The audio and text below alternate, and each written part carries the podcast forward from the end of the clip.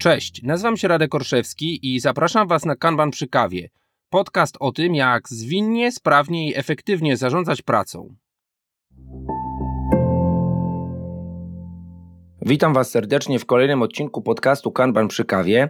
Dzisiejszy odcinek będzie krótki. Może z jednej strony temat nie jest aż tak obszerny, z drugiej strony być może mój głos, który jak słyszycie nie jest w pełni sił, a raczej skłania mnie ku temu, żeby nagrać coś treściwego, ale się nie rozgadywać. Chciałbym opowiedzieć o micie, o pewnym nieporozumieniu, o którym często słyszę, a więc o tym, że Kanban jako podejście najlepiej sprawdza się, kiedy zadania są podobnej wielkości. Zaczniemy ten temat, można powiedzieć, podgryzać od dwóch stron.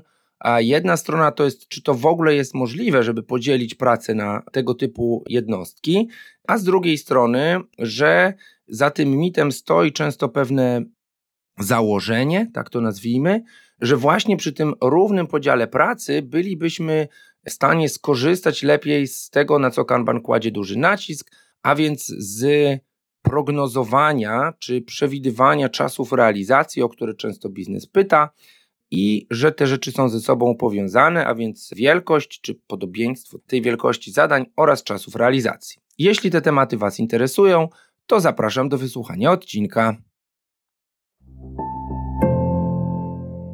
Idzie jesień i teraz w ramach przerwy czy informacji reklamowej informacja o dwóch nowych szkoleniach, które pojawiają się w mojej ofercie. Pierwsza sprawa to jest szkolenie Scrum Better with Kanban, szkolenie certyfikowane przez Kanban University, coś nowego, coś lekkiego, co można powiedzieć e, miksuje treści kilku szkoleń kanbanowych, dodaje oczywiście coś nowego, a dla kogo jest skierowane? No przede wszystkim dla osób, e, które pracują w Scrumie, czy są to Scrum Masterzy, czy są to członkinie zespołów Scrumowych, nie ma to większego znaczenia, które chciałyby ten Scrum robić lepiej i które chciałyby opracować może jakieś strategie wprowadzania zmian i praktyk kanbanowych w oparciu o własne case'y. Jeśli to brzmi ciekawie, to zapraszam. Pierwsza edycja tego szkolenia już w październiku, więc być może załapiecie się jeszcze na właśnie tą pierwszą edycję. Natomiast y, będą kolejne. Zapraszam na leanagile.ninja. Tam znajdziecie wszystkie informacje. Drugie szkolenie to szkolenie trochę muszę powiedzieć, aj, a jestem aż spięty to mówiąc, ponieważ mm, będę odpalał szkolenie autorskie. Szkolenie, w którym będziemy łączyć dwie rzeczy. Z jednej strony podejście Product Discovery, a więc na pewno jest to podejście, które przyda się wszystkim zespołom naprawdę produktowym, przyda się product ownerom i podejście kanbanowe, szczególnie upstream czy discovery kanban. Dlaczego powiedziałem, że będziemy my, bo szkolenie będzie miało dwoje prowadzących. Mnie oraz osobę, którą może gdzieś tam znacie z LinkedIna, która się w tym produkcie znacznie bardziej niż ja, praktycznie można powiedzieć zanurza, specjalizuje tak, w pracy swojej z moją żoną. Aneta Orszewska też tam będzie. Więc słuchajcie, jeżeli to Was interesuje, jak połączyć z jednej strony podejście produktowe, jak zarządzać nim przy pomocy Upstream Discovery Kanbanu, Stay tuned, tak mogę powiedzieć. Patrzcie na pierwsze terminy, które znajdą się na lineagile.ninja. I tyle przerwy reklamowej. Skaczemy do odcinka. Dzisiaj chcemy się rozprawić z mitem, który można powiedzieć pojawia się nie tylko wśród osób, które dopiero z Kanbanem się spotykają, bo ostatnio przy okazji spotkania właśnie z grupą e, Scrum Masterów czy Agile Coachy z jednej organizacji, gdzieś to stwierdzenie padło, że no tak, Kanban, no bo tam zadania powinny być podobne. Otóż mówiąc pokrótce nie, ale żeby nie było tak, że już w tej chwili przestajecie słuchać tego odcinka, to właściwie się zastanówmy, dlaczego nie. Zacznijmy od tego, w szerokim ujęciu Kanban jest metodą, jest podejściem do dostarczania wartości. Zwykle nazywamy to za pomocą usług i chcemy, żeby tą wartością były jakieś jednostki wartości, które rozpoznaje klient lub zamawiający. To oznacza, że nie dostarczamy testów, tylko dostarczamy jakąś funkcjonalność, która być może musi być przetestowana. Nie dostarczamy grafiki, ale dostarczamy na przykład kampanię marketingową, która również takie grafiki obejmuje. To oznacza, że jeżeli przyjmiemy perspektywę zamawiającego, to prawdopodobnie dojdziemy do wniosku, że jego potrzeby, czasami jego pewne punkty bólu, byśmy powiedzieli, są realizowane przez różnej wielkości, złożoności elementy. Możemy sobie wyobrazić, że jeżeli w naszej aplikacji jest jakiś błąd, to naprawa tego błędu będzie czymś, co rzeczywiście może przynieść nam wartość, bo nasza operacja, którą dotąd próbowaliśmy z tą aplikacją wykonać, będzie łatwiejsza. E, z drugiej strony, ten sam klient używający tej samej aplikacji być może będzie chciał nową funkcjonalność. I ta nowa funkcjonalność z definicji będzie czymś pewnie większym niż drobna naprawa błędu. A więc widzimy już, że Kanban mówi o jednostkach wartości klienta, które nie muszą być co do swojego podobieństwa takie same, czy jeżeli chodzi o taką względną, deklaratywną czasochłonność czy złożoność. Oczywiście są takie obszary, są takie strefy, można powiedzieć, działania, w których zadania będą z definicji bardziej powtarzalne i do siebie zbliżone. Jeżeli pracowalibyśmy w jakimś e, customer support albo na jakimś IT supporcie, to być może będą się nam zdarzały podobne zadania typu odblokowanie czyjegoś dostępu czy nadanie dostępu do jakiegoś systemu. Ale można powiedzieć, jest to pewien specyficzny przypadek, a nie założenie, które za Kanbanem stoi. A więc y, pierwsza sprawa jest taka, że w systemach Kanban, e, które chcemy budować, chcielibyśmy optymalizować przepływ tych jednostek wartości, które rozpoznaje klient. One mogą być małe, one mogą być duże. Te, które są deklaratywnie na poziomie rozmowy małe, mogą przecież urosnąć do bardzo czasochłonnego wyzwania. Mówię tutaj, mogą urosnąć, bo raczej byśmy tego nie chcieli. Mogą urosnąć, jeżeli chodzi o czasochłonność, ponieważ wiemy, że praca potrafi, praca intelektualna, potrafi różnie trwać. I że to, co nam się wydaje na wejściu stosunkowo nieduże, to w rzeczywistości będzie coś, co będzie e, tak na dobrą sprawę zajmowało nam kilka iteracyjnych podejść, żeby to wdrożyć, e, albo odkryć, albo zdefiniować, jak to właściwie powinno wyglądać, a być może też sama implementacja nie będzie taka oczywista. Teraz pojawia się pytanie, to jak żyć z tym, że zadania będą różnej wielkości? No, przede wszystkim, jeżeli klient tego chce, to po prostu to dostarczmy, niezależnie od tego, czy to jest duże, czy to jest małe. Idąc nurtem zwinności, jeżeli jesteśmy w stanie dostarczyć tę wartość albo wygenerować informacje, dzieląc to coś na mniejsze elementy, to jak najbardziej to zróbmy. Super.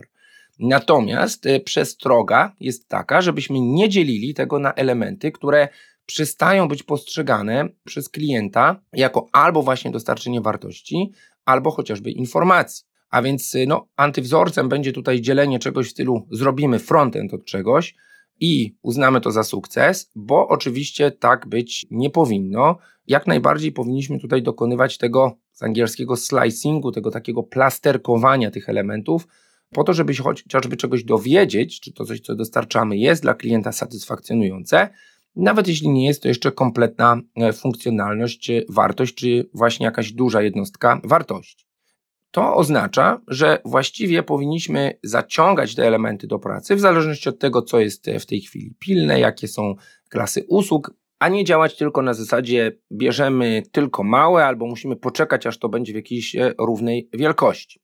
Od tego dochodzimy do, można powiedzieć, czegoś, co jest pośrodku naszym pierwszym wyzwaniem, czyli tym mitem, że zadania muszą być e, podobnej wielkości. Oczywiście, że nie. A tym, że ta przewidywalność wynika właśnie z tego, czym mogłaby być efektem, może tak to należałoby powiedzieć, gdyby te zadania były co do siebie podobne. Otóż znów będę odwoływał Was do e, jednego z poprzednich odcinków. Myślę, że to może być fajne odświeżenie albo zapoznanie się z tą treścią. Mowa o odcinku 46, który zatytułowany jest Co robimy i jak traktujemy zadania, a więc usługi i klasy usług. Co to oznacza? Moi drodzy, jeżeli zrozumiemy, że zadania pomiędzy momentem wejścia do systemu, a więc pomiędzy punktem zobowiązania, a momentem, kiedy one kończą swój, można powiedzieć, etap, przepływają przez ten nasz system i idealnym świecie lądują w rękach klienta, to ten czas nie jest zwykle ciągłym czasem pracy. Pomijając weekendy czy noce, bardzo często będziemy albo w oczekiwaniu na jakieś informacje, albo z powodu wywłaszczenia się na rzecz czegoś innego przełączać i te zadania będą tak na dobrą sprawę e, w tym systemie tkwiły, starzały się. To będzie oznaczało, że zadania, które wchodzą do mm, naszego systemu, nawet jeśli deklaratywnie wydają się małe albo nieskomplikowane, nie musi to oznaczać, że one będą przez ten system przechodziły szybciej niż zadania, które będą duże, ale nazwijmy to no, palącym będą problemem, będą wysoko priorytetowe. I tutaj dochodzimy do tego, zapraszam do wizualizacji tego odcinka, która pojawi się dla czytelników newslettera kilka dni po premierze tego odcinka, do tego, że tak na dobrą sprawę deklaratywny rozmiar, a więc ta wielkość zadania, może, ale w większości przypadków nie musi i tak nie jest, nie określa tego, ile dane zadanie będzie trwało, jego realizacja, ile ono będzie szło przez nasz system. Oczywiście e, rozpoznanie tego, jak to w naszym systemie wygląda, jest jednym z pierwszych kroków, które budują nam tą przewidywalność, ale możemy dojść do wniosku, że na przykład stosunkowo małe bugi, które e, zaciągamy do naszego systemu, są realizowane długo, dlatego że wywłaszczamy się z nich, albo na przykład są robione w ramach pewnej rozgrzewki przez nowych członków zespołu i tak dalej, i tak dalej. Nie mówimy oczywiście, że tak musi być, mówimy raczej kanbanowo, zacznij od tego, co robisz obecnie, i być może też dojdziemy do wniosku, że nasz system obsługuje w ogóle zadania, które grupują się e, w jakieś duże lub małe jednostki wartości. I teraz możemy zbudować tą przewidywalność zarówno dla małych bugów, które realizowane są przez nowych członków zespołu, jak i dużych e, funkcjonalności dla krytycznych dla naszej firmy klientów. I może się okazać, że będziemy mogli uzyskać dużą przewidywalność, ale ona nie będzie pokłosiem tego, czy zadanie jest duże, czy jest małe, ale bardziej tego, jak właśnie to zadanie traktujemy, kto je obsługuje, z jaką klasą usług ono do systemu trafia. Mam nadzieję, że to pozwoli Wam zrozumieć właściwie dwie istotne rzeczy. Po pierwsze, hmm, wydaje mi się, że Kanban nie sprawdzałby się tak dobrze, jak się sprawdza, i żadna metoda nie sprawdzałaby się przy pracy intelektualnej, gdyby wymagała tego, że musimy dzielić te elementy na nierozróżnialnej, praktycznie można powiedzieć, wielkości jednostki, nierozróżnialnej w znaczeniu bardzo podobne do siebie. Oczywiście nie stoi to w sprzeczności z tym, że jeśli możemy, to dzielić e, powinniśmy, ale żebyśmy nie popadli właśnie w dostarczanie e, tylko frontendu albo subtasków, e, albo czegoś, co ani nie generuje informacji, ani nie generuje wartości. Z drugiej strony, ta przewidywalność, zwłaszcza czasów realizacji, jak idziemy dalej tym nurtem, zaczynamy rozumieć, jest tak na dobrą sprawę efektem tego, jak zadania traktujemy i być może one są różne dla różnych elementów pracy, typu nowa funkcjonalność versus bugfix, albo typu obsługa ticketu od klienta versus nowa kampania dla klienta, a nie od tego, czy one są takie same. I to jest, no właśnie, taki mit, z którym pewnie często się spotykamy, a któremu ulegają również osoby, można powiedzieć, z naszej branży. Osoby, które, tak jak wy, słuchacze i słuchaczki, powinniście mieć na takie mity wasze uszy, można powiedzieć, wyczulone i powinniście potrafić takie mity wyjaśnić, rozprawić się z nimi. Co na koniec odcinka, to może małe przypomnienie. W ostatnim czasie do naszego grona patronów dołączyło kilka osób. Jeśli podcast stanowi dla Was taką wartość, że chcielibyście go wesprzeć, nawet kilkunastoma złotymi, a przy okazji znaleźć się na naszych social mediach jako patron lub patronka, to zapraszamy patronite.pl ukośnik kanban oraz druga sprawa, może macie jakieś mity, z którymi chcielibyście, żebyśmy się tutaj rozprawili, to dajcie znać. Możecie napisać na podcast kanbanprzykawie.pl, możecie zostawić wiadomość audio na stronie podcastu, możecie napisać do nas na mediach społecznościowych. Za co serdecznie dziękujemy. A jeszcze jedna rzecz. Bardzo, bardzo się cieszę, że ostatnio na Spotify zaczęły się pojawiać od Was komentarze do odcinków, co bardzo cieszy i do tego też również namawiam. Dzięki wielkie i do usłyszenia następnym razem. Mam nadzieję, że mój głos już będzie w lepszej formie a że może ten odcinek, chociaż taki krótki, wcale nie będzie taki zły. Dobrze, pozdrawiam, mówił Radek Orszewski.